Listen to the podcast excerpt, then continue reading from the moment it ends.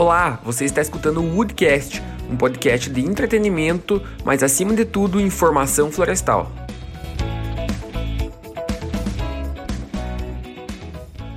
Fala pessoal que está nos escutando, estamos aqui novamente, eu, Pedro, e hoje o nosso convidado da vez é o Miguel Pesque Tramontini.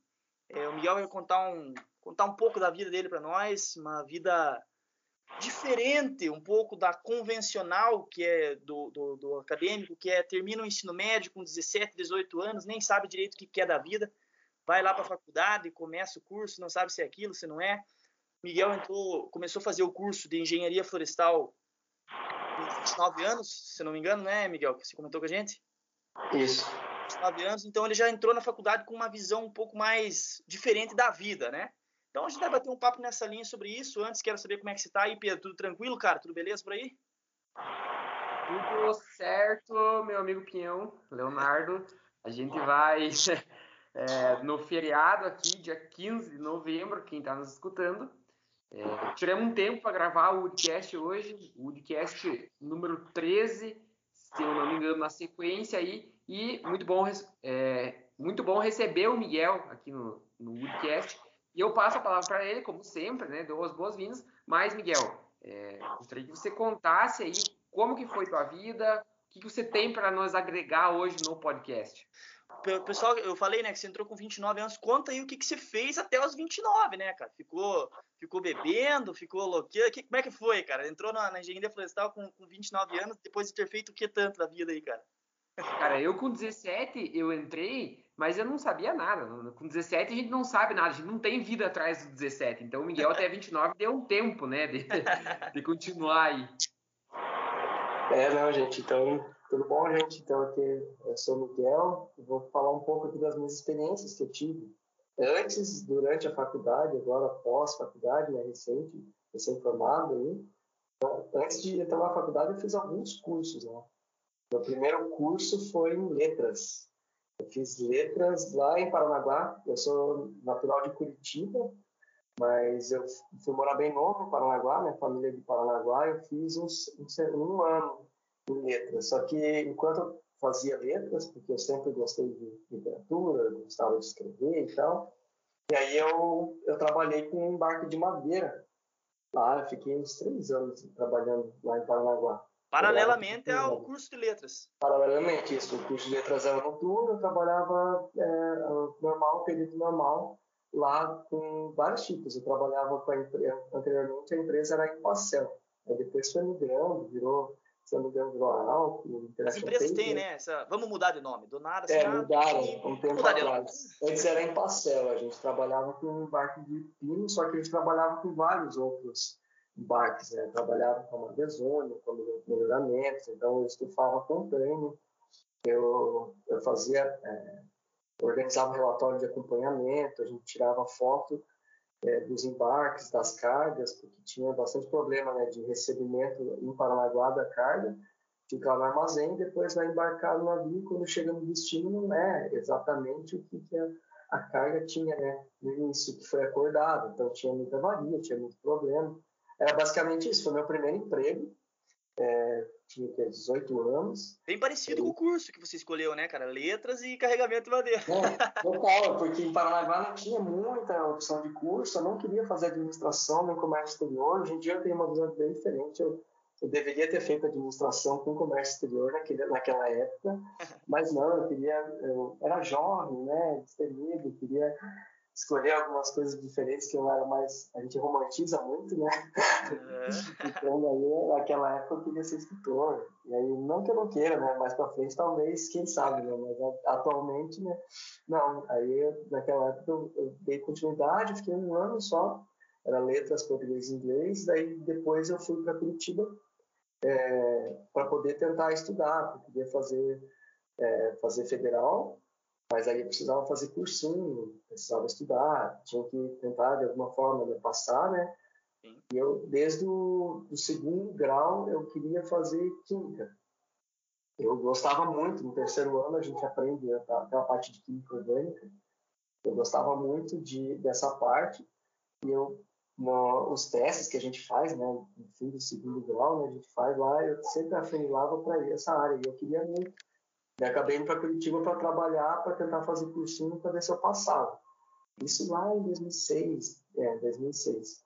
E aí eu trabalhei no que tinha lá. Não é a experiência que eu tinha em, em Paranaguá não tinha tanto em Curitiba, eu não achei, eu não procurei muito, eu não estava muito interessado nessa área naquela época. E acabei trabalhando com telemarketing, que é, é meio que a porta de entrada, né, de muita gente que não tem muita experiência. Cara, isso já te desenvolve muito, eu acho, né, o fato de trabalhar com telemarketing, conversar com pessoas, acho que já te ajudou muito nisso aí, né, te deu uma, uma experiência... Não, com isso, nossa, melhorei muito, porque eu trabalhava com venda de provedor de acesso à internet. Hoje em dia a gente só compra a internet pronto, né? Antes tinha esse provedor, que era um e-mail, trabalhava na, na Extinta, que agora mudou, né? Agora é Oi, mas era Brasil Telecom. Internet é rádio na época, a DSL, não. Fibra ótica, ninguém sabia era, que era. A DSL tinha, a gente vendia rádio, eu acho que vendia rádio, não me lembro, mas não era do meu setor. Eu trabalhava naqueles atendimentos que você comprava lá e eu atendia e vendia. Eu sempre morei no, morei no interior da cidade. E lá, quando iniciou, na escola que eu estudava, era internet e a rádio. E quem tinha internet DSL, tipo, era um sonho, assim.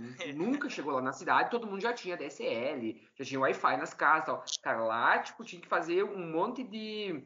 É, um monte de gambiarra para conseguir internet boa naquela época. Ou era internet de escada, ou a rádio, ou a DSL, mas só quem tinha um poder aquisitivo bem maior.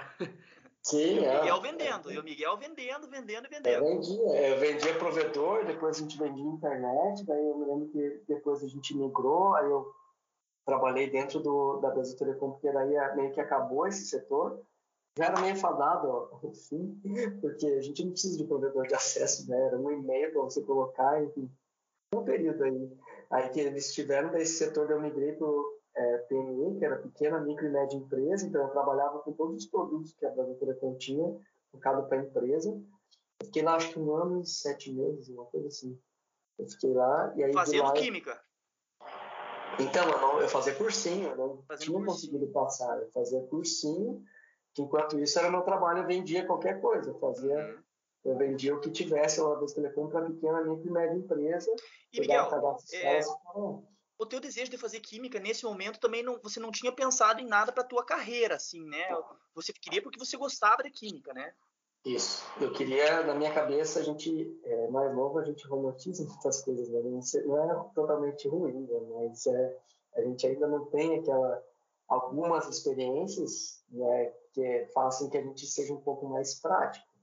Então, naquela época, eu, não, eu tentava ser prático numa forma de trabalhar, mas não eu não pensava muito do que eu ia trabalhar. Eu queria um pouco mais daquela visão romantizada. Eu queria trabalhar com clínica, daí ou eu pensava naquela parte de eu queria fazer mestrado, doutorado, que eu queria ser cientista. Sim. Aí por outro lado, quando eu pensava, ah, mas se eu me formar, pelo menos eu vou poder trabalhar na indústria. Eu queria trabalhar com isso. Daí no início a gente sempre pensa, ah, eu vou tentar fazer trabalhar é, em empresa de cerveja, porque eu quero ser mestre cervejeiro. A gente uhum. pira um monte, né? no início. Então, isso eu nem tinha entrado no curso, já estava, né, ficar, tinha esses sonhos, né, essas ideias. Não, mas é legal que você já viu uma oportunidade de trabalhar com isso, então, né? Não era só. É, não, eu já via. É, não, não era simplesmente só entrar. Eu sabia que eu tinha que entrar, mas um negócio, eu precisava trabalhar. Então, legal. eu tinha que ir focando. Uhum. Mas aí eu sei que não ia ser tão fácil. Eu não consegui nem entrar na, na faculdade, não tinha nem conseguido entrar na faculdade ainda, né? E tem aquele dizer, né, cara, que o, en o entrar é fácil, o difícil é sair, né? Olha, tanta gente acha que é só entrar, nossa. É, e daí como é que foi, cara? E Chegou o dia que você passou. Foi, aí nisso eu trabalhei, eu fiquei esse, todo esse tempo trabalhando com, com atendimento. É, eu trabalhei daí, eu, é, eu fiquei, teve um período que eu trabalhava em duas empresas de telemarketing, eu trabalhava no S e no 0800 da Britânia. Eu trabalhava lá, eu auxiliava é, todo e qualquer problema, pepino que tinha com os eletrodomésticos da Britânia, eu atendia e tentava resolver e direcionar. É, eu me lembro que na época surgiu a máquina de fazer pão, e aí eu dava receita, receita para o pessoal fazer geleia, fazer pão na máquina. É, foi, foi bem engraçado. Mas eu trabalhava direto, então era uma coisa assim, você aprende a lidar com um monte de problemas né, no dia a dia. É trabalho, né? não tem o que fazer, é trabalho.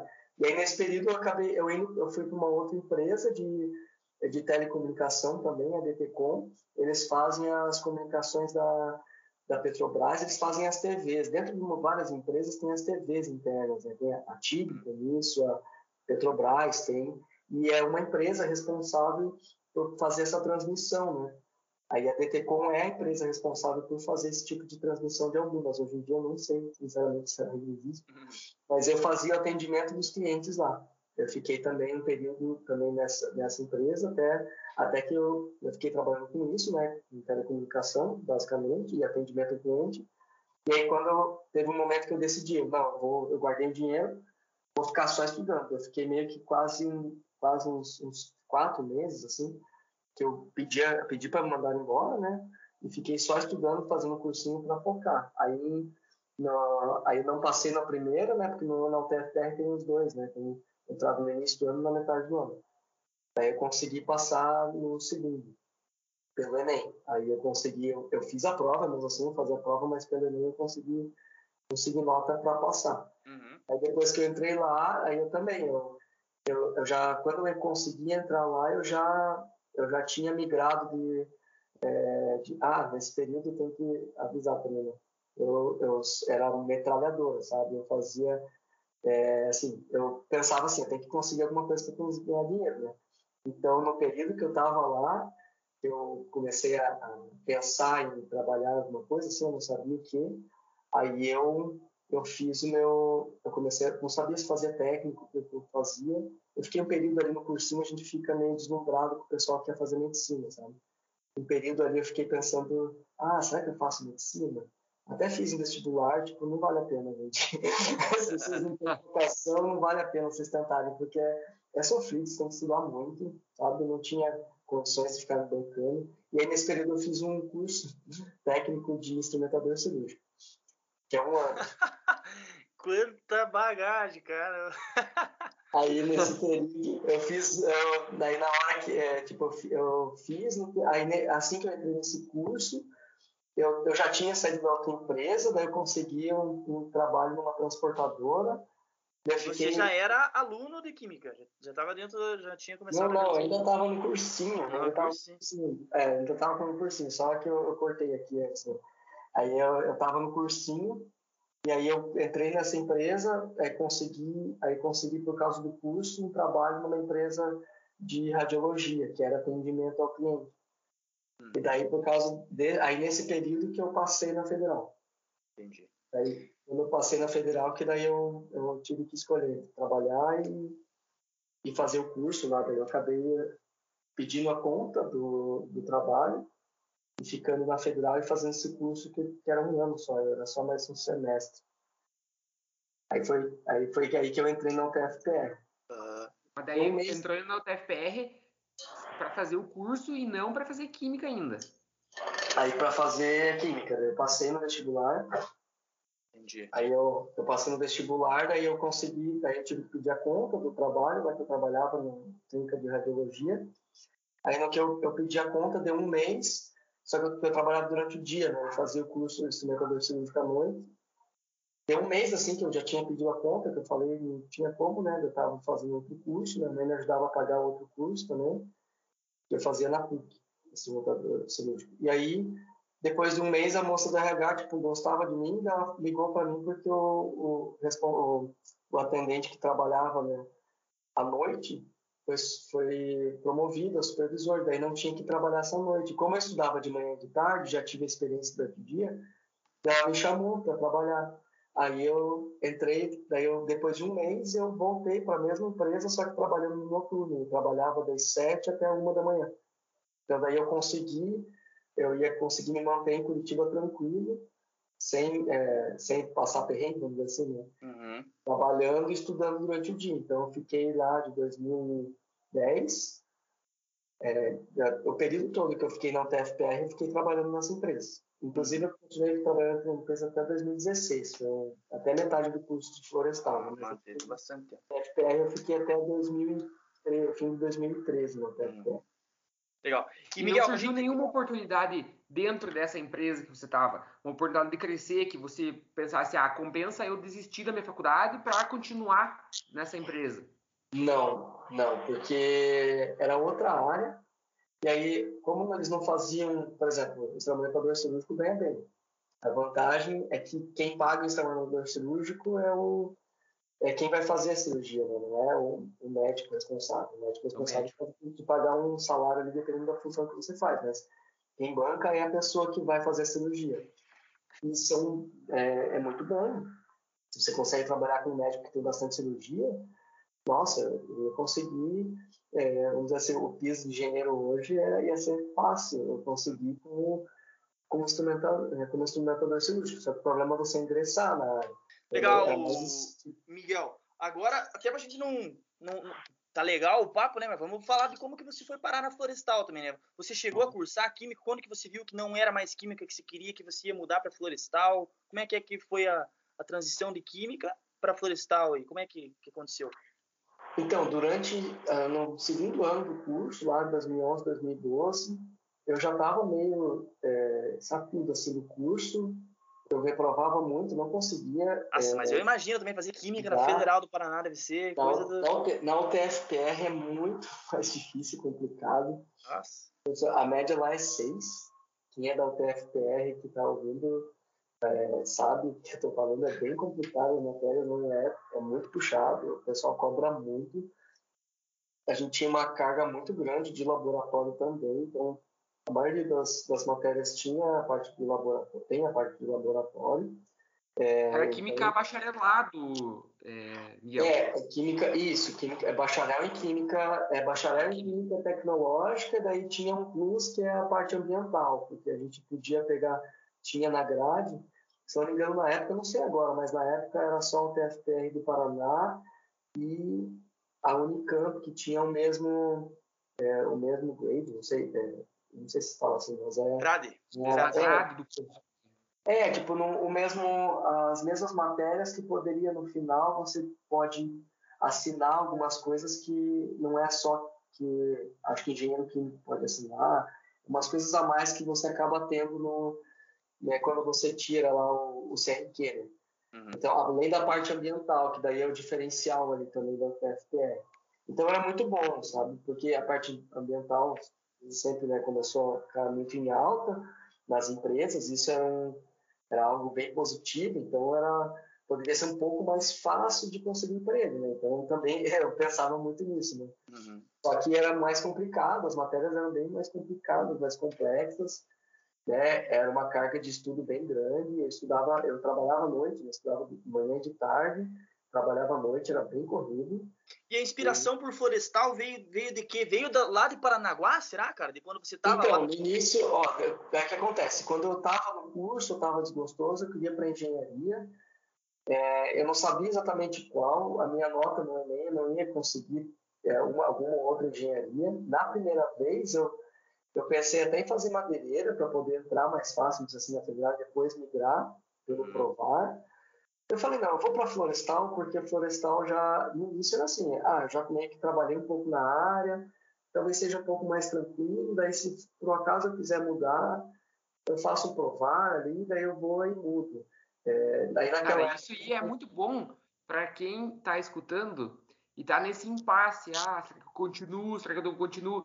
É, dificilmente alguém tem uma paixão por engenharia florestal, eu acho. Já conversei isso com o Pinhão, já conversei com mais outras pessoas dentro do podcast aqui, e a gente sempre entrou no consenso que dificilmente alguém vai ser apaixonado por engenharia florestal lá desde o início. Então, o cara cresceu lá, é, vendo o vou cortar a árvore, ele não vai se apaixonar por engenharia florestal por causa daquilo, né? É, vários outros fatores interferem nessa decisão quando a gente está no ensino médio eu próprio, né, eu próprio, é redundante, mas eu, é, no terceiro ano, fui lá, vou prestar para Florestal. E, por uma coincidência, me dei muito bem com o curso, continuei, mas é, não, é, não é uma coisa que vem dentro de você.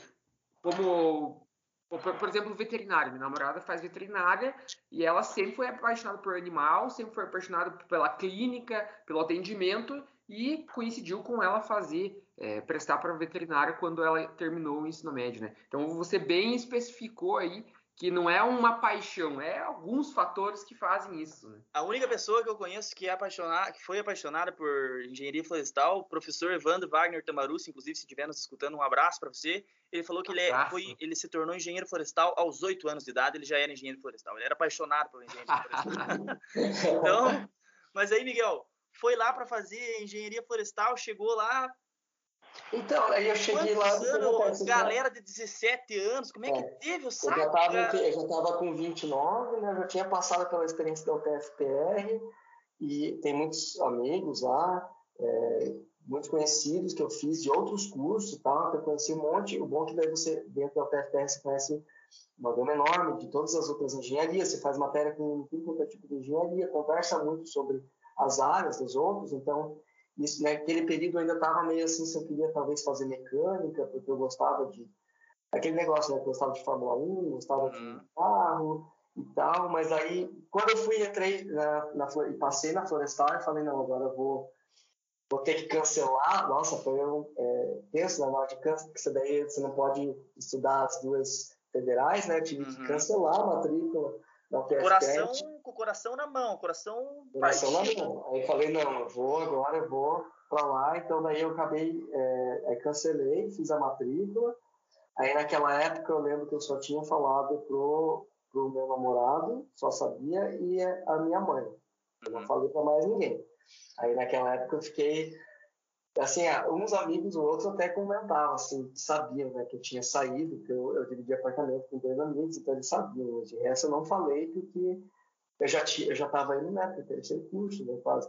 Aí eu falei, não, então, né, melhor deixar quieto, daí não vou falar. E daí nisso eu comecei a fazer as matérias, tentei me empenhar mais. Aí eu já entrei com uma outra cabeça, né, eu já sabia que eu não queria é, reprovar nas matérias, como eu reprovava no, no outro curso. Eu queria tentar fazer o máximo possível para tentar livrar, então eu puxava muita matéria, eu eliminei algumas matérias por causa de química, matérias básicas, eu já comecei puxando é, matéria é, que não tinha pré-requisito, já começava puxando, então eu fiz matéria com várias outras pessoas que eram, já eram veteranos, eu estava lá perdidão assim no meio das, das matérias pessoal, e já fui lembrando muito daquela primeira parte. Minha irmã ficava falando comigo quando eu trabalhei lá é, na consultoria de embarque lá em Paranaguá, que era, era meu cunhado, né? Minha irmã falava, ah, vai para madeireiro, faz florestal, porque volta e meia a gente tinha contato com o pessoal das empresas e eles eram florestais ou madeireiros, né? E aí eu falava, ah, não, eu, eu quero outra coisa, eu quero ser químico, eu quero, ficava naquela, né? Aí depois que eu entrei no curso, eu falei, hum, acho que... Faz sentido, faz sentido o que ela disse. É, acho que talvez é aquilo lá, lembrando lá o que minha irmã falava, olha, eu acho que talvez seja interessante, né? E aí eu falo para os outros, né, que eu, é, eu, eu, acabei fazendo depois, entrando no curso, que eu deveria ter feito desde sempre, só que eu deveria ter feito depois de ter tido toda aquela experiência, porque Exatamente. eu não tinha a maturidade necessária quando, quando eu entrei lá aos 18 anos, quando eu entrei em letras, eu não teria a mesma maturidade para fazer o, o curso que eu queria. É exatamente sobre isso que, é, que, que vai ser bem legal o nosso papo por causa disso, né, Miguel? É, você entrou com uma cabeça, só que, cara, por que, que isso foi possível? Por causa que você viveu, cara, né? Você teve tempo para isso. Então, hoje, a, a, maior parte, né, o convencional é o cara terminar ali o ensino médio de 17, 18 anos entrar na faculdade sem nem saber se é aquilo mesmo que ele quer, é, sem olhar o lado, como que ele vai ganhar dinheiro com aquilo, como que ele vai exercer a profissão. E você entrou já com, com 29 anos na, na graduação e você já podia, só que aí tinha outra coisa que te atrapalhava, né? Eu acho, você pode dizer para nós você olhava o que, que você queria trabalhar, mas aí você tinha matéria, você tinha que fazer a prova. Como que foi conciliar isso, cara? Até para quem está nos escutando, assim, o que, que você diz? É, foca 50% em cada, foca 50% em tentar um estágio, foca 50% na matéria. Como que concilia, cara? Você fez vários estágios, né? Para o pessoal que está nos escutando também, o Miguel fez quatro estágios, Miguel, é isso mesmo, durante a graduação de engenharia florestal? Isso, além disso, eu fiz estágios dentro dos laboratórios. Né? Então, quando, assim que eu, no início do estágio, eu não consegui, no início do estágio não, da graduação, né, em 2000, foi segundo semestre de 2014, eu já entrei já procurando ver laboratórios para poder procurar ter experiências e, e poder é, conversar com os professores para ver o que eu poderia fazer, porque eu já queria começar a ter experiência, né?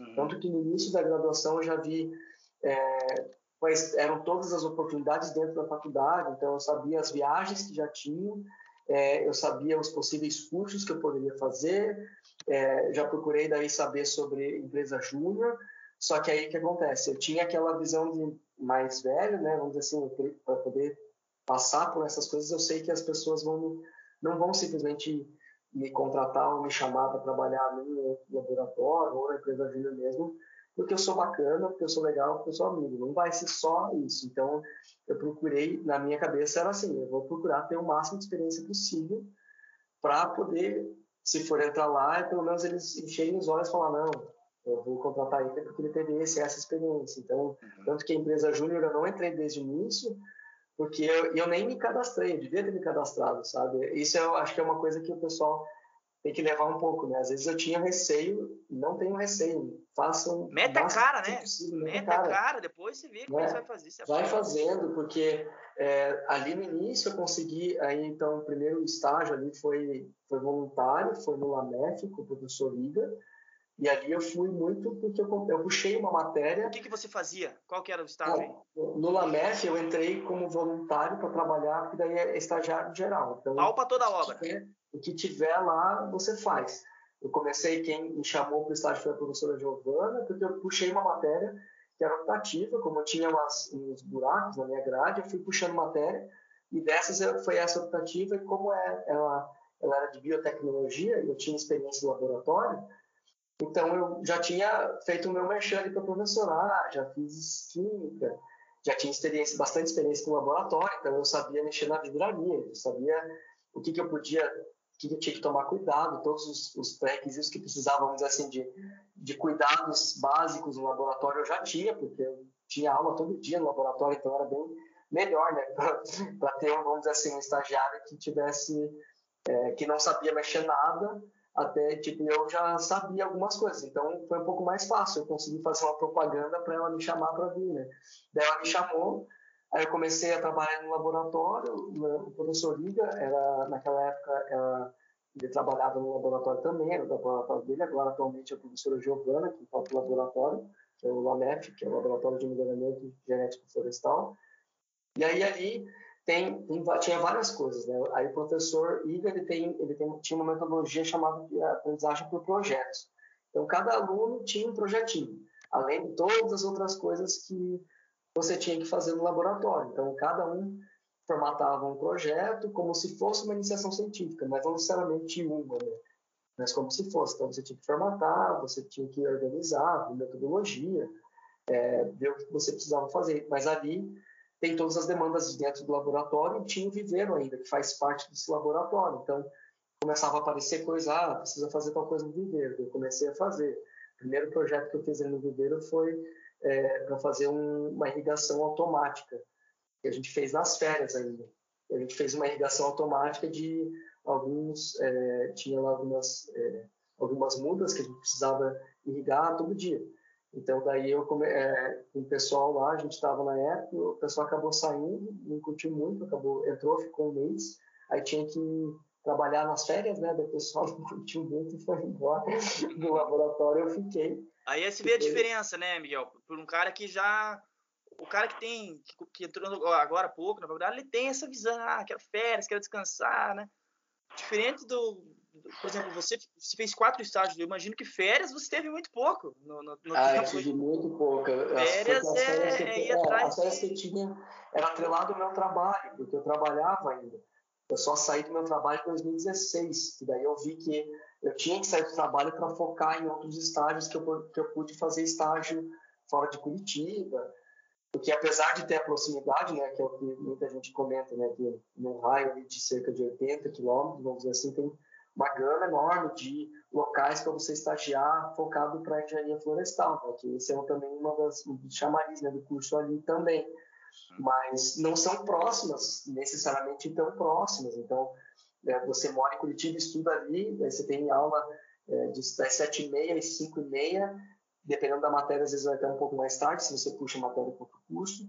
Uhum. Então, daí até você conseguir os estágios ali é muito mais difícil. Então, eu tentava focar na, nas minhas férias também. Então, as minhas, eu pegava assim, se eu ainda trabalhava, Então, se eu estava trabalhando, normalmente à noite, né? No meu trabalho, se eu não estava em férias, mas estava em férias da faculdade, eu aproveitava para fazer os trabalhos que tinha ali do, do meu estágio, que no caso eu fiquei entre 2015 e foi até 2017 no LAMEF. Então, ali eu fiz várias, é, vários trabalhos. Eu fiz iniciação científica voluntária, daí depois eu virei bolsista e fiz iniciação científica. Aí fiz esses projetinhos né, que o professor Liga fazia, então teve esse de irrigação, eu fiz, aí eu gostava muito, eu queria aprender a mexer no AutoCAD. E aí eu queria, aí eu baixei o AutoCAD, a gente tem eh, os alunos, eles, eles, os estudantes, eles têm que saber que eles podem baixar várias ferramentas de graça por serem estudantes. Uhum. Olha, serem informação importante, né? Universidade. Eu fiquei com usando é, é, é, cerca de três anos e meio, ou quatro anos que você pode utilizar as ferramentas. Então, isso é com o ArcGIS também, com o AutoCAD, então você pode utilizar. E aí eu fiz isso, eu baixei, baixei o último AutoCAD, daí eu fiz um projeto, fiz a planta baixa do laboratório, lá da, na verdade foi a planta baixa do, é, do viveiro, do viveiro que fazia parte do laboratório. Foi um dos projetos que eu fazia, porque o professor falava, ah, o que vocês vão fazer nessas férias? Eu falei, ah, vou pegar isso. Olha só e daí que legal. legal porque podia fazer, porque daí agora, depois eu imprimi, meu relatório estava lá na, no laboratório, podia dar uma olhada no que tinha fisicamente, no que estava lá é, no relatório. Né? Então, isso foi uma das coisas que eu fiz.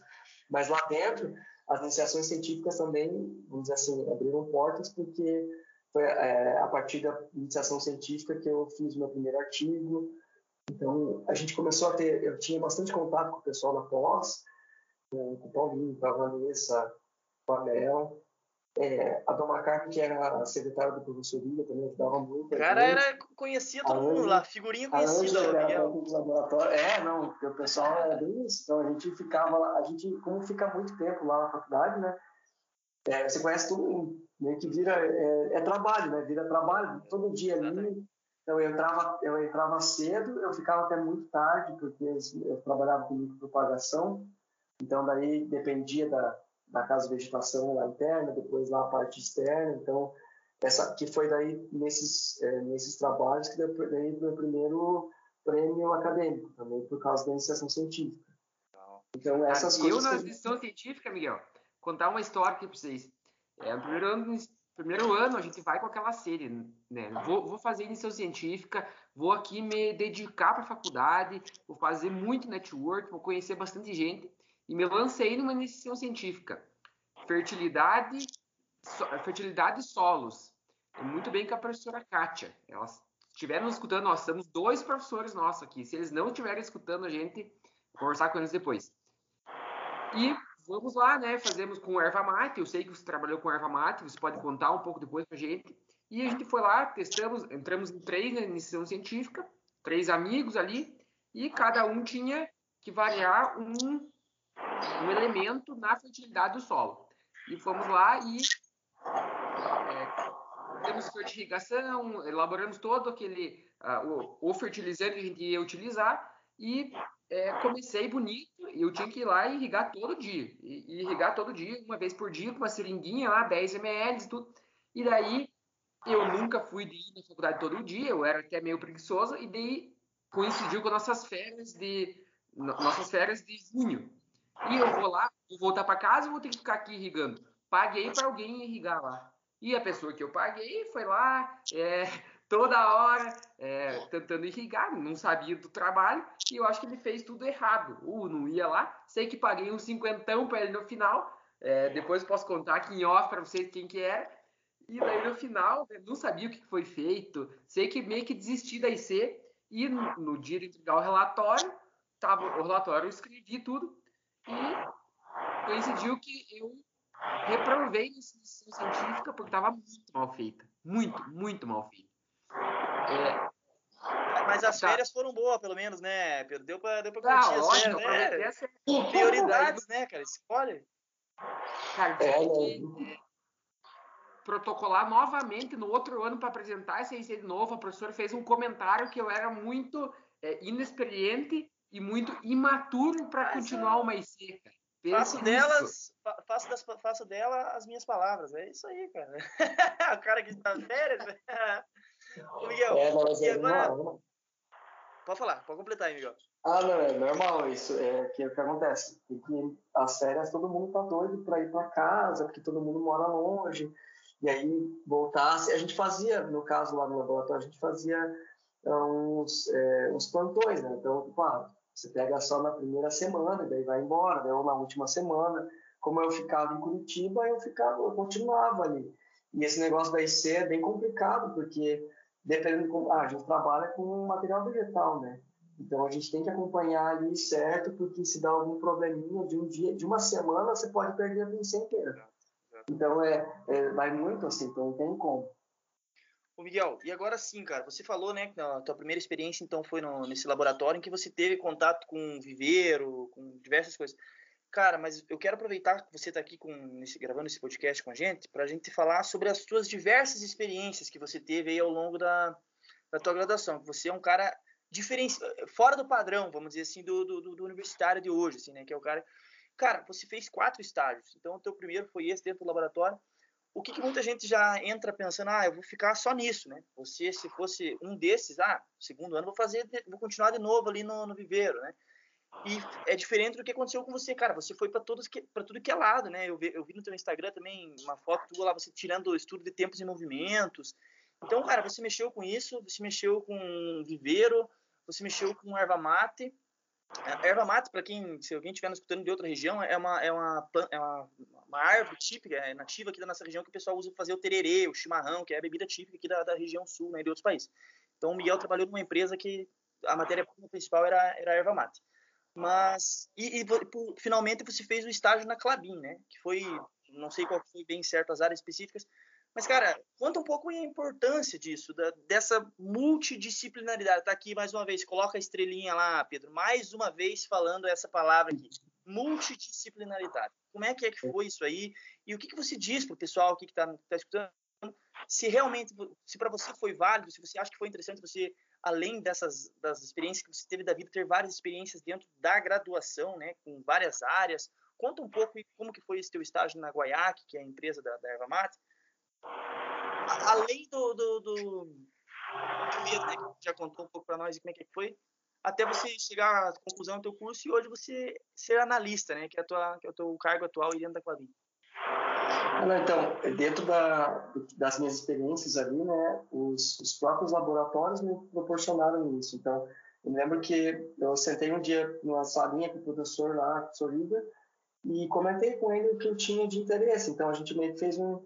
Eu, eu mandei e-mail para mim, é, a gente fez como se fosse um checklist de coisas que eu gostaria de fazer. E eu perguntei para ele, né? Depois que, claro, eu já tinha passado algumas experiências ali, eu tinha feito iniciação científica voluntária, ele já tinha visto um pouco do meu trabalho, via do meu empenho. É, a gente tinha reuniões semanais ali, como se fosse uma empresa. Então, isso era muito legal, porque a gente se organizava, ah, deu pepino é, no viveiro, quem que vai cuidar disso? Deu pepino aqui internamente, quem que vai cuidar? Então, essa visão também era muito, muito interessante, porque era dentro da universidade, a gente tinha um pouco dessa visão como se fosse uma empresa, assim, né? Então, depois dessas experiências que a gente tinha, o professor, acredito que tivesse um pouco mais de é, não liberdade, mas confiança, né, que poderia me indicar para outras coisas. Então até eu perguntei para ele o que, ele poderia, o que ele poderia fazer. Daí ele falou, sugeriu que poderia me indicar um estágio em Tatinga, na, na estação experimental lá da Exalc, e também que ele poderia indicar lá no que tinha é, o estágio no serviço florestal. É, aí eu falei não, eu quero. Isso foi em 2016. E além dos trabalhos que a gente faria lá dentro, eu falei, não, eu quero. E ele falou, então tudo bem. Aí, depois disso, vai ter que rolar aquela troca de e-mails, conversa, que ele vai conversando com um com o outro, né?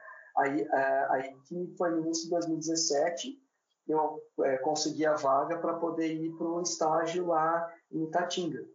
É, aí eu fiquei lá três semanas.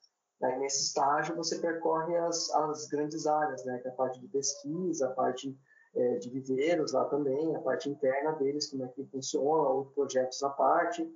Foi uma coisa sensacional, porque eu, eu pude sair, né, de... Eu fiz as minhas férias de trabalho, eu pude sair no... É, sair, assim, do, do que era aquilo em Curitiba e, e ser inserido no que era uma estação experimental, é, tudo cercado de árvore. Olha aí a é. importância, né, cara, do estágio, a quantidade de coisa que você vê fora do que você está acostumado, né, Miguel? Isso que você está comentando para nós, é você ver coisa diferente do teu dia a dia, né, cara? Muito legal. É, daí lá eu passei pelo viveiro deles, eu já tinha experiência de viveiro, mas aí é outro tipo de viveiro, porque é focado para os projetos que eles têm lá. Eles têm vários projetos com várias, é, com várias empresas também, com outros, é, com outros é, tem Aí eu acho que é com o IPEF, que eles têm um projeto lá, é, que é de Pinos, tem outros também projetos com consórcio também, e claro, tem os projetos de, de doutorado, de mestrado, de pós-doutorado, então eu conheci muitas pessoas é, do doutorado também, que daí a gente fez parte, eu fiz,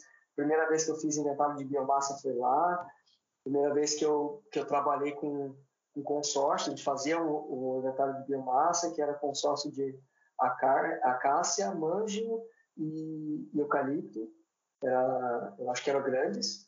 Então, daí também tem, a, é, tem um outro lá que era sobre é, as raízes do eucalipto, tem é, também um outro projeto lá que era o mapeamento do. É, eu não lembro se era mapeamento, é, como que era a parte do, do eucalipto, né, florestas de eucalipto, que era, é o Eucaflux, que daí eles fazem como é, um projeto bem grande também, tem várias empresas patrocinando. Então, foram três semanas, mas, cara, todo dia uma coisa diferente. Você acordava sete horas da manhã, você já estava no campo, você voltava às cinco da tarde, não tinha muita facilidade de acesso à internet.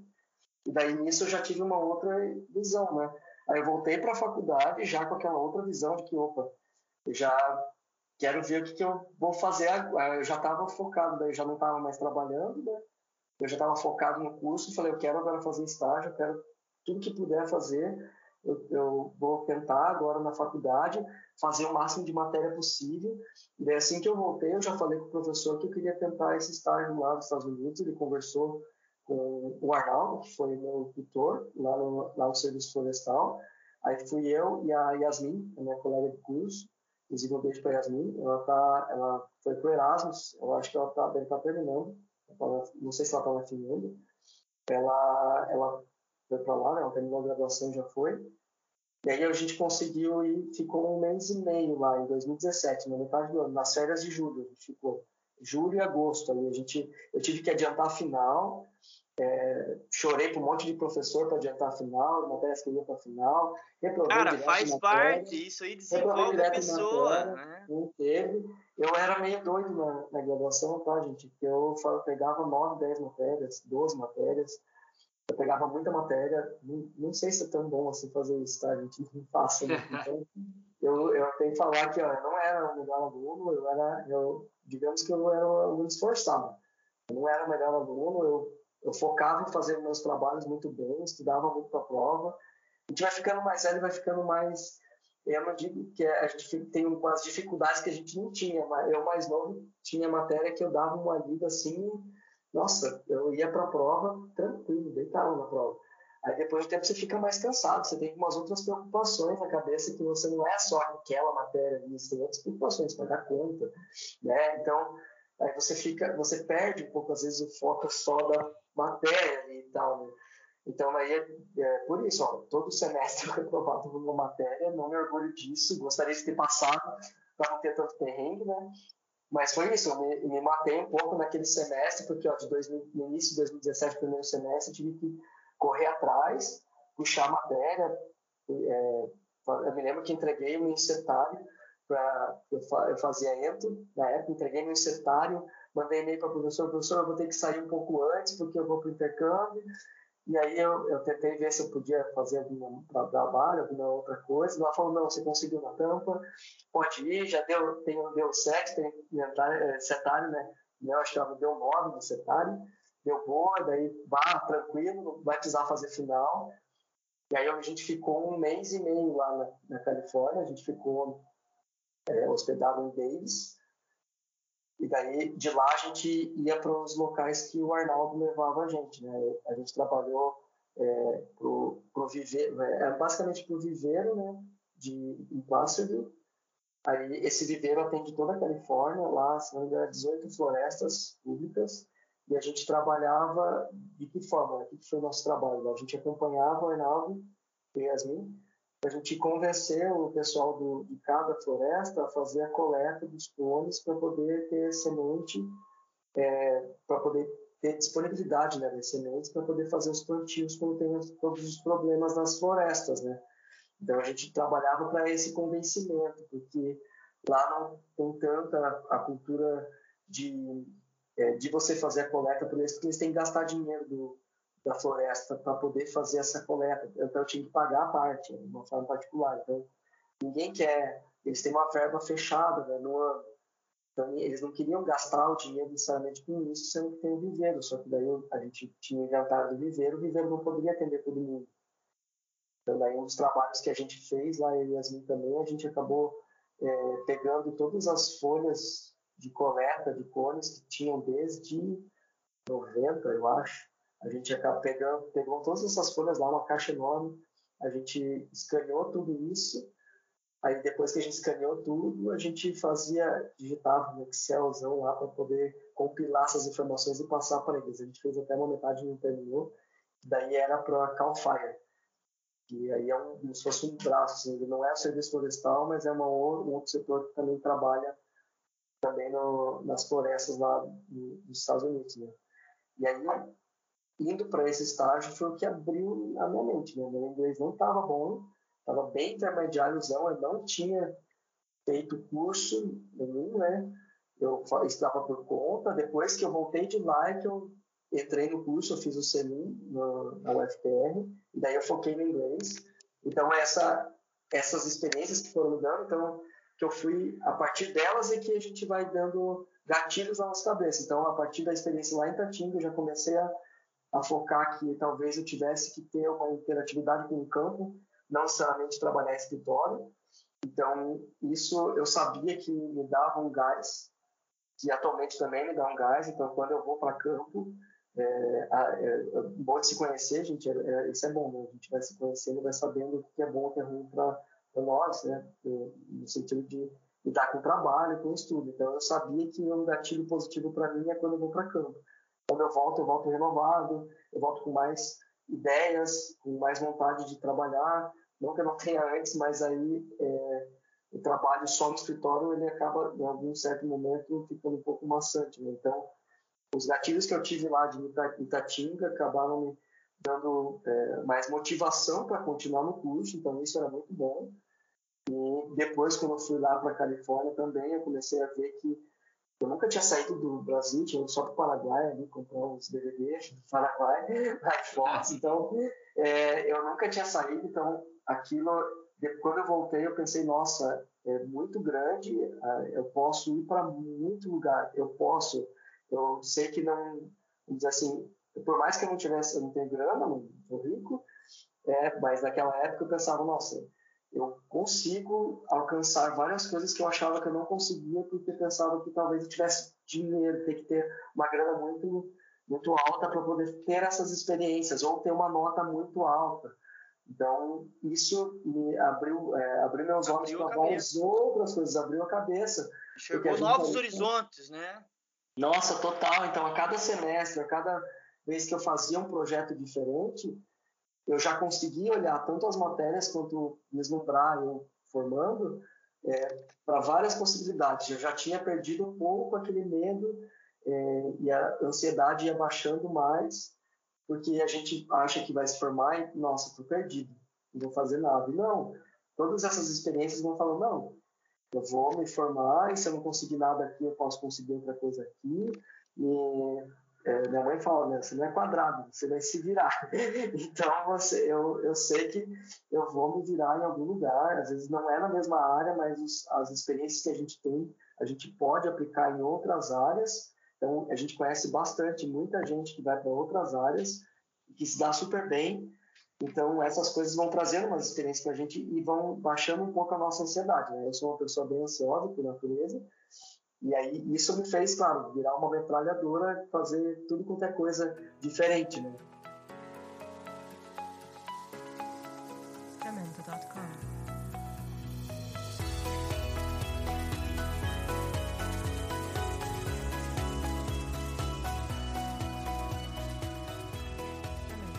Aí depois, ó, em 2017, que daí eu voltei do, intercâmbio, eu vi que no meu no ANEF já tinha aprendido tudo que eu podia, e aí eu queria buscar algo que eu queria conhecer, que era a parte de economia. E aí eu entrei no, eu falei com o professor Romano, daí ele aceitou que eu entrasse, começasse como voluntário no laboratório de economia é, florestal aplicada.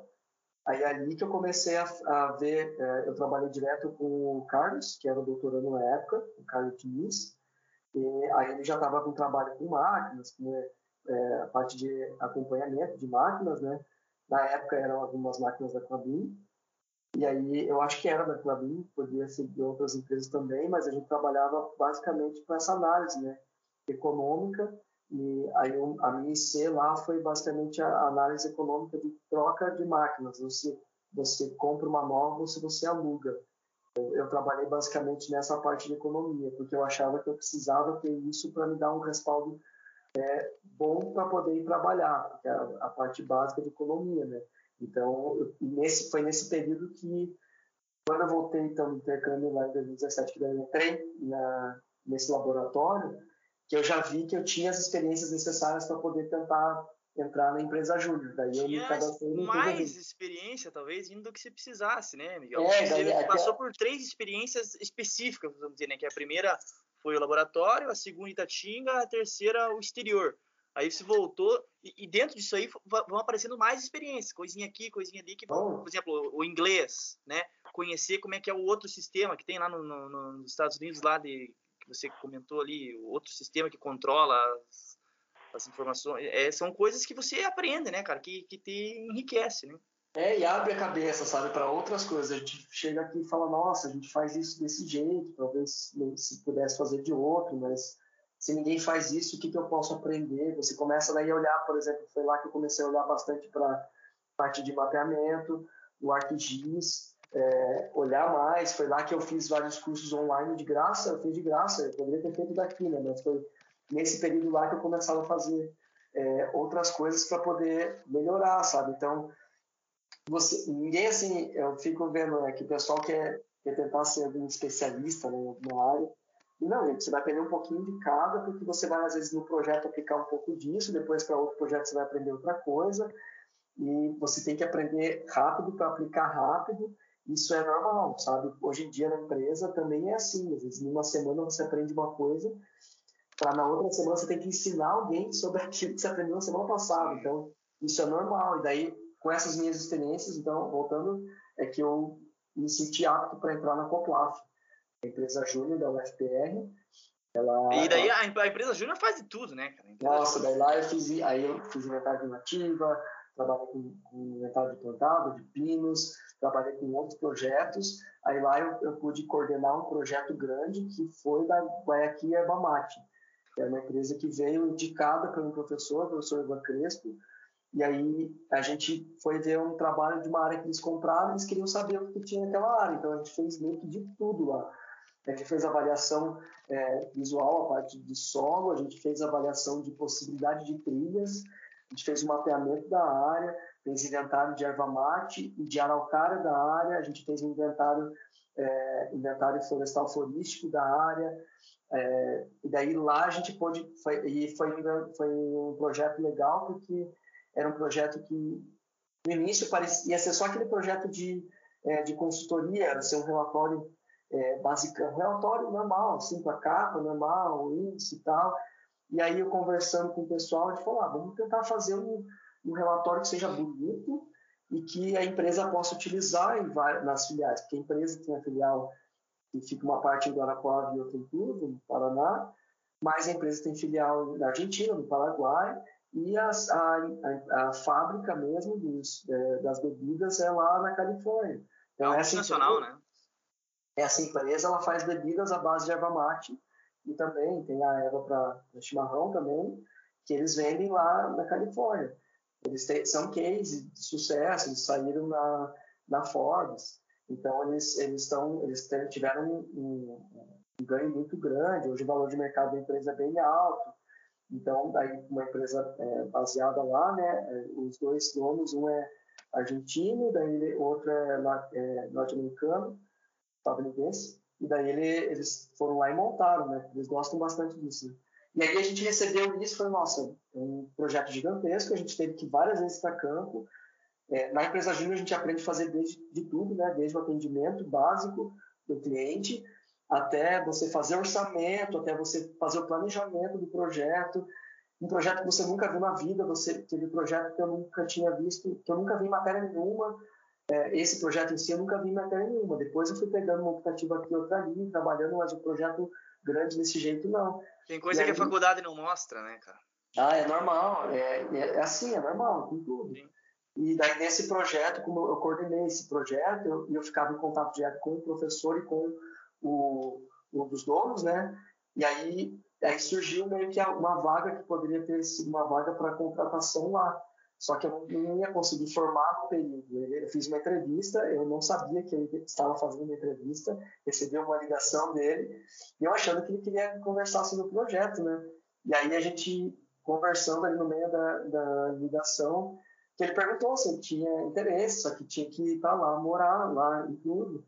Eu falei que infelizmente não tinha como, porque eu tinha que fazer, terminar a matéria, eu tinha mais aí é, um ano de, de matéria que eu tinha que terminar, e daí infelizmente não deu. Daí, depois de um tempo, daí, pelo menos o meu nome acho que ficou lá na cabeça dele. É importante, né, Miguel? Fazer o nome. E aí né? a gente, é, daí isso, daí a gente terminou o projeto, aí o projeto foi, a gente entregou em estilo revista, ficou bem bacana, e a gente entregou bilíngue o projeto, porque daí foi para várias filiais, né? Então foi bom porque foi feito no Brasil, foi em português e, e ficou bem como é a, tem a, algumas revistas, né, que fica português e inglês, assim, na mesma é, na mesma página. Então foi bacana porque foi um projeto diferente que a Copa fez, que a empresa nunca tinha feito. A gente saiu um pouco do, do, do, quadradinho que a gente mesmo seguia ali. Eu tive uma experiência de coordenar muitas pessoas, pessoas que foram contratados terceiros, que a empresa Júnior pode, né, contratar terceiros para fazer várias coisas à parte e também o pessoal que já estava dentro. Uma coisa importante da empresa Júnior, que é, além desses projetos diferentes que a gente pega, é, de várias áreas, coisas que às vezes a gente nem passou pela matéria, é lidar com cliente e postura em empresa. Né? A gente vê muito pessoal novo tá lá, não tem tanta postura, e não digo só sobre roupa, sobre como, é, sobre como fala, sobre como é, lidar com cliente, lidar com colegas de trabalho uma coisa que eu bato bastante, que é, é, a maneira com que você lida com o teu colega na sala de aula, nas matérias, não é a mesma que você vai lidar no trabalho ou numa empresa júnior. É diferente. Então, muitas vezes as pessoas entram na empresa júnior é, com aquela cara de que, ah, aquele menino que, aquele menino aquela menina que são, que tem os maiores notas, são os melhores trabalhos da sala, muitas vezes não é, não necessariamente vai ser um bom colega de trabalho, ou um bom, é, aquele que vai ser vai ser palma toda obra, sabe? Não, é, não vai, isso não é, é pré-requisito, sabe? Por isso que também a gente bate, né? É, é muito bom ter nota boa, gente, é ótimo. Continuem assim, se dediquem, mas isso não é o que vai ser, o que vai nortear, nem na, na prática, né, no dia a dia, nem você só vai formar e pronto. E depois, no dia a dia do trabalho, não é isso que vai necessariamente ser o crucial, né? Na entrevista de emprego não precisa colocar o histórico escolar, né? Não precisa não vai colocar histórico, não precisa colocar IRA. Se você for tentar, é, ah, se for tentar mestrado, até conta, é, algumas... O é, para é, entrevista de emprego. Não... É, não, é bem isso, não tem, eles não vão olhar. E às vezes, dependendo de como for, é, se eles olham que você tem um perfil mais para mestrado, para pós, assim, dependendo da empresa, talvez, dependendo da vaga, talvez a empresa não queira.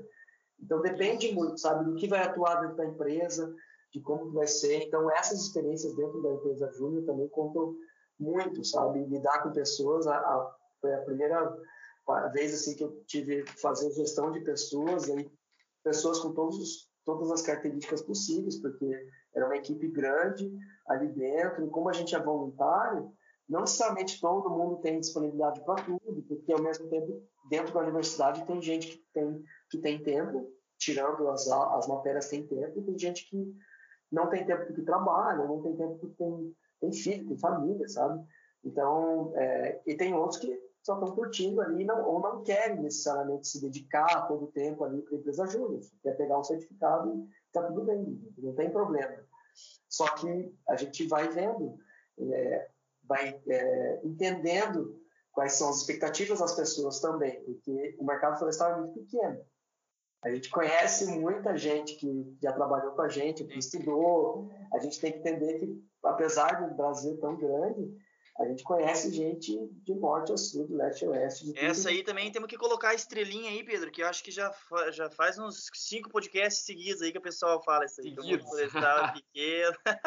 O caso florestal é pequeno, então todo mundo... Não faça um cagada, cara. É, às vezes aquele colega de sala que você não gostava, que você, por algum motivo, não se dava bem, você vai ter que trabalhar com ele. É, exatamente. E é normal, assim, tipo, algumas disciplinas dentro da universidade inclusive a disciplina de projetos, o professor Romano, é, ele fazia um, um, sorteio assim, bem, bem aleatório de, das equipes e, e, é uma das matérias mais difíceis, porque o projeto, dentro da matéria de projetos é você vai fazer do zero uma empresa, desde é, planejamento estratégico dela até o final, fluxo de caixa, então você tem que entender um produto e tal, e ali desde o início ele já bate bastante nisso que vocês não vão escolher grupo, não tem essa de escolher grupo, porque no mercado de trabalho você não escolhe grupo.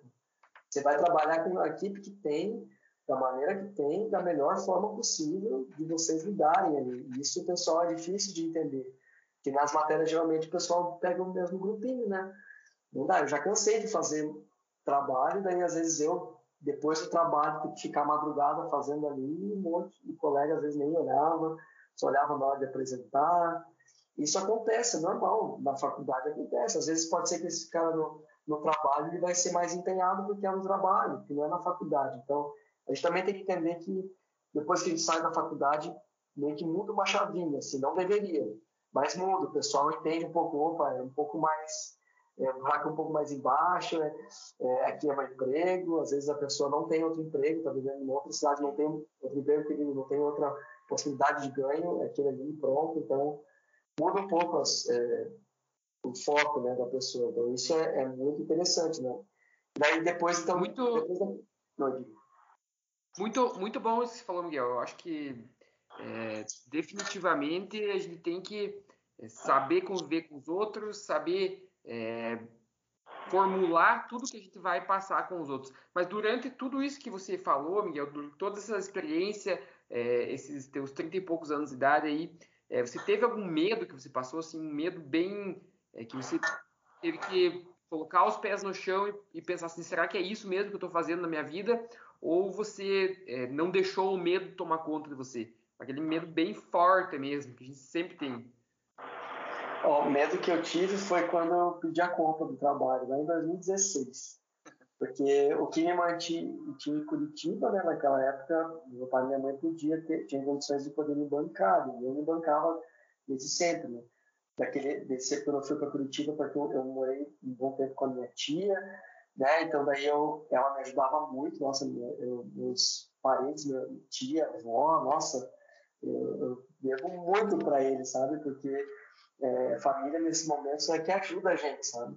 Então, nesse momento eu tive várias ajudas, mas aí eu, eu que mantinha meus gastos, quando eu precisava fazer viagem, e volta minha mãe me ajudava. Então, daí, naquele momento, eu falei, não, eu vou ter que pedir a conta, daí eu, aí eu conversei com a minha mãe para ver se ela podia me ajudar, ela falou, não, vamos embora, você vai formar, você vai, eu vou te ajudar. Naquele momento, daí, minha mãe já estava melhor no trabalho dela, e ela pôde me ajudar, ela me bancar até o fim da faculdade, e aí foi a partir daquele momento ali que eu falei, não, que foi o medo, né? Tipo, que eu pedi a conta, né? Aí geralmente a gente fala, ah, para pedir para mandar embora. Mas a empresa não ia mandar embora porque eles, a justificativa deles era, eram bons funcionários, não queriam que eu, eu pedisse a conta, inclusive.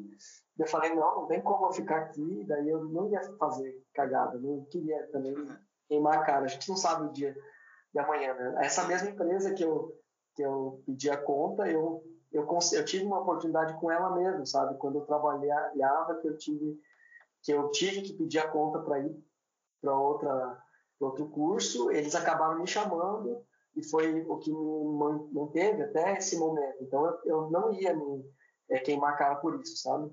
Então eu acabei pedindo a conta, foi aquele momento, eu pedi a conta, falei, tá, e se eu pensava assim, se por acaso não der certo, minha, as coisas apertar para minha mãe, o que eu vou ter que fazer? Eu falei, bom, eu sei eu sei me virar, eu vou trabalhar em bar, vou trabalhar vendendo coisa, eu já trabalhei um monte de coisa, né? Trabalhava vendedor de, de rua, fez, tipo, fiz vários bicos, né? a gente vai, faz vários bicos né, durante hum.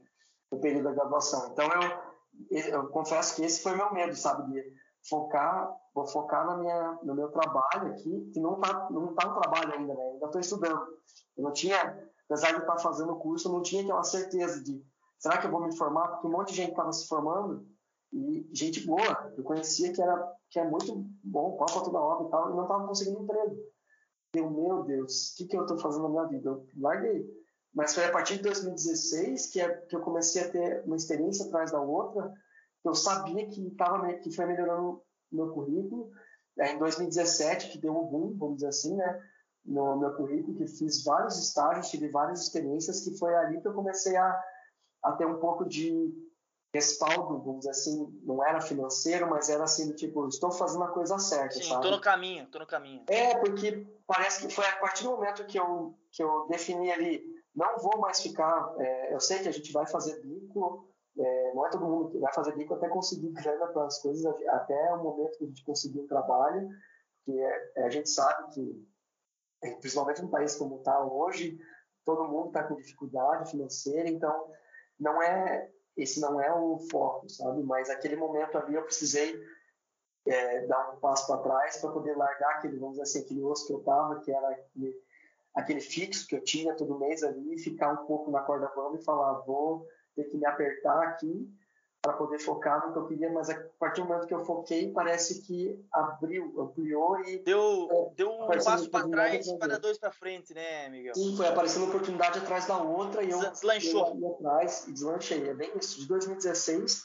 em diante foi o período que eu mais... que foi mais produtivo na faculdade, porque daí eu, eu não precisava tirar o meu foco da faculdade para trabalhar, uhum. e eu ficava... E eu era meio que, vamos dizer assim... É, negócio do esforço, né? Ficava lá, eu ficava até tarde na faculdade, porque tinha que fazer os trabalhos da Coplaf, tinha que fazer iniciação científica, né? Tinha os trabalhos e estudar para as provas, então eu saía às 10 da noite, tipo, da faculdade, porque eu ficava lá no, fazendo, lá no laboratório estudando, fazendo coisa, então eu aproveitei muito, eu ficava, eu tinha chato no laboratório, então é, falava, quase que compensava você ter um colchonete ali, né? E dormir. É, não, tinha, tinha dias que eu falava, nossa, eu saio tão tarde, tem que. é, 15 para 7 tem que estar aqui para tomar café na Rio, que é barato, dormi, né? Era, dava vontade de dormir lá. Então foi, acho que foi bem isso, Pedro. Tipo, esse medo de, dessa transição, né? De você tirar um pouco, perder essa, o meu salário ali para poder deslanchar no Legal. Mas então aí você vê também, a gente consegue ver o seguinte, né? Pedro, a, a, gente tem muito a. Eu e você que entramos na faculdade com 17, 18 anos, a gente se, se, se apega a uns medos meio bobos, talvez, né? Então, o pessoal que está nos escutando aí, pega o exemplo do Miguel aí, que foi um cara que entrou na faculdade depois de ter vivido muita coisa. E, e, e tenta ter essa deslanchada que ele teve aí também, né? É, dá tiro para tudo que é lado, não tem medo, vai conhecer coisas diferentes, não fica preso a uma coisa só. Eu acho que isso é, é muito válido. E Miguel, a gente está com o tempo meio estourando aqui já, cara. Vamos, vamos encaminhar aí para os finalmente, eu queria saber de você o seguinte, cara. É, não é que eu queria saber, né? Eu queria saber o que, que você tem para falar para quem está nos escutando aí, que está chegando nesse momento de, de, fazer o estágio obrigatório, ou não só obrigatório, mas quem está no segundo, terceiro ano escutando. É, como, como a pessoa se preparar para fazer um bom estágio, a, a, importância do estágio de férias, o que, que você, com a tua experiência aí que você tem desses, essa longa experiência, né, que você, de vários estágios que você fez, nessa, nessa onda que você surfou, e o que, que você fala para esse pessoal, até mesmo que está com esse certo medo, né, de fazer um, de, de, tentar fazer um estágio, tentar fazer alguma coisa por ser uma área que ele não conhece. Fala aí, que você foi o cara que fez, que projetou um viveiro, que você foi o cara que fez estudo de viabilidade econômica em máquina, que você foi para os Estados Unidos sem falar inglês. É, o que, que você tem para dizer para esse pessoal aí, cara, que, que tá na. Como se preparar para o estágio, como fazer um bom estágio, né? Você, todos os estágios que você fez, você apresentou bons resultados, né?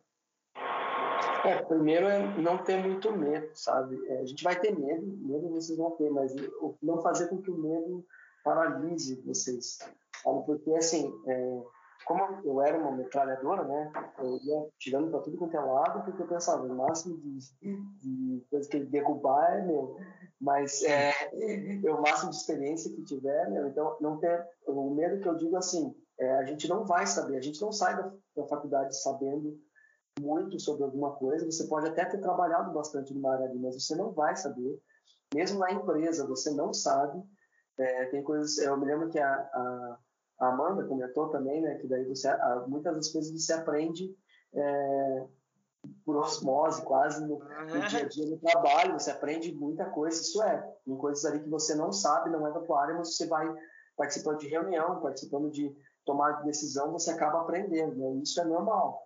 E nesses estágios, nessas experiências, também é isso. Então não tem medo, por exemplo, ah, eu não sei muito bem lidar com ArcGIS, mas, cara, você vai pegar tutorial no YouTube, você vai baixar a ferramenta, você vai usar o QGIS, por exemplo, e você vai embora. Ah, meu Excel não é tão avançado. Você vai baixar umas aulas aí na internet, você vai atrás, você vai conseguir, ah, não sei fazer, sei lá, é, otimização, não sei como é que funciona. É, você vai procurar e você vai atrás, sabe? Não tem muito é, aquele medo, ah, será que eu gosto dessa área, mas será que eu vou conseguir? Não, tem que olhar uma vaga, por exemplo, tanto vaga de estágio, né, quanto até vaga de emprego. Você não vai preencher 100% da vaga, não tem como. Porque se a pessoa preencher 100% da vaga, não é aquela vaga não é necessariamente para ela, poderia ser até um pouco mais. É. Então, você não vai preencher. Normalmente o mercado está assim, às vezes é, sei lá, um analista sênior, é, se o cara preenche todos aqueles pré-requisitos, ele já tem experiência, cara, ele não vai entrar com uma lista assim. É bem provável que ele seja contratado em outro, um outro patamar até, Sim. sabe? Eles vão pegar sempre um pouco mais abaixo. E na parte de estágio, também, além de ser o perfil das empresas, sabe?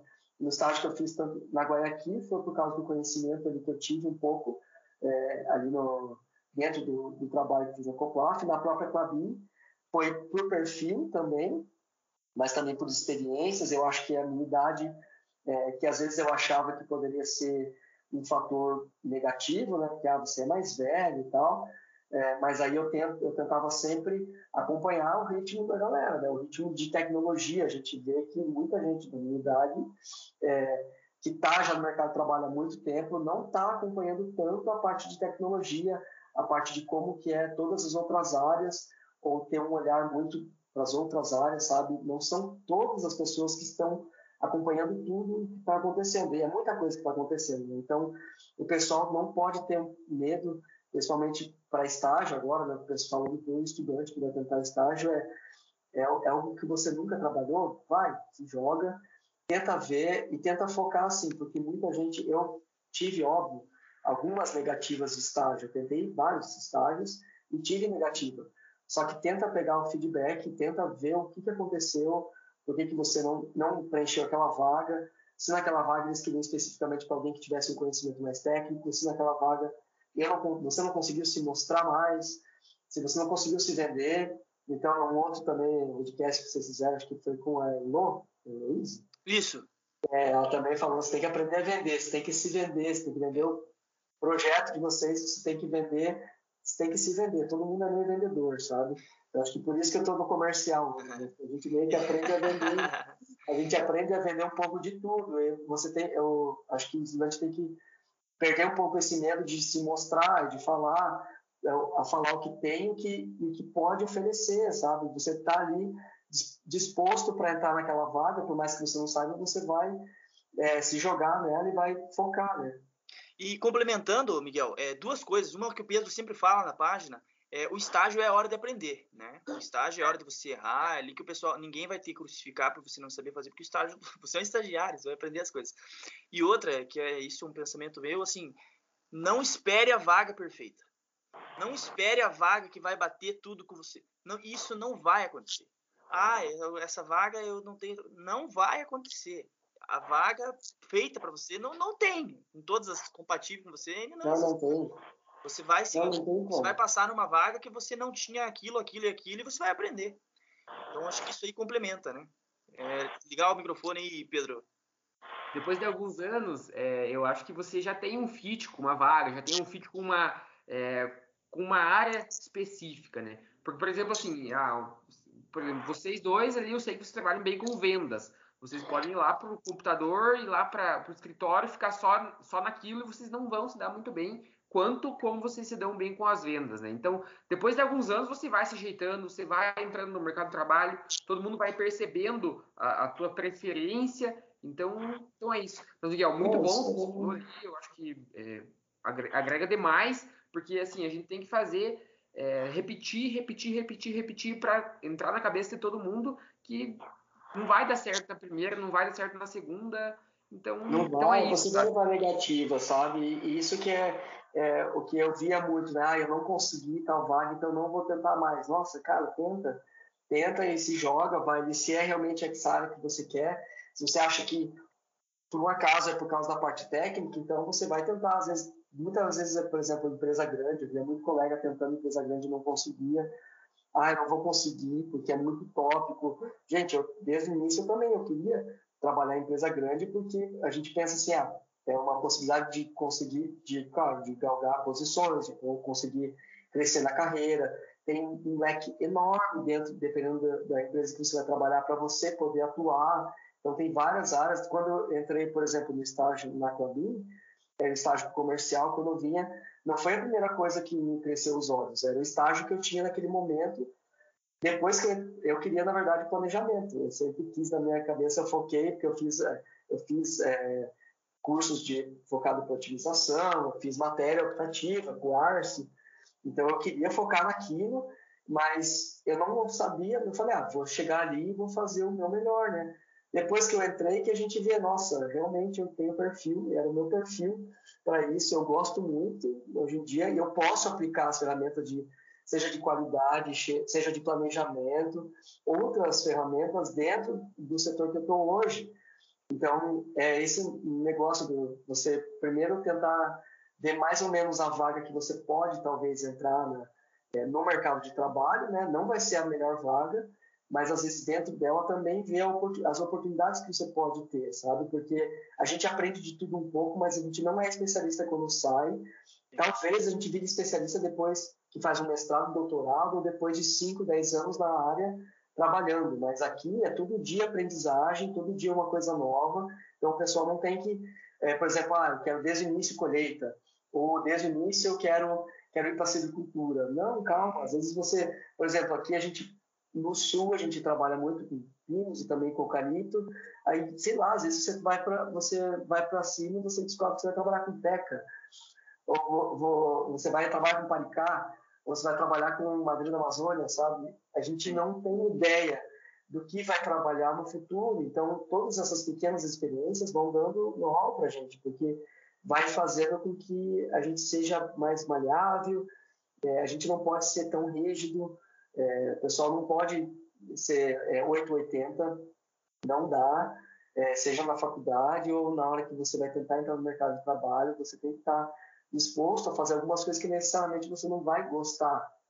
Mas aquilo ali vai surgir, vai, você vai criando as oportunidades ali dentro, sabe? Você tem que ter essa maleabilidade dentro da área. Acho que isso é muito importante, pessoal.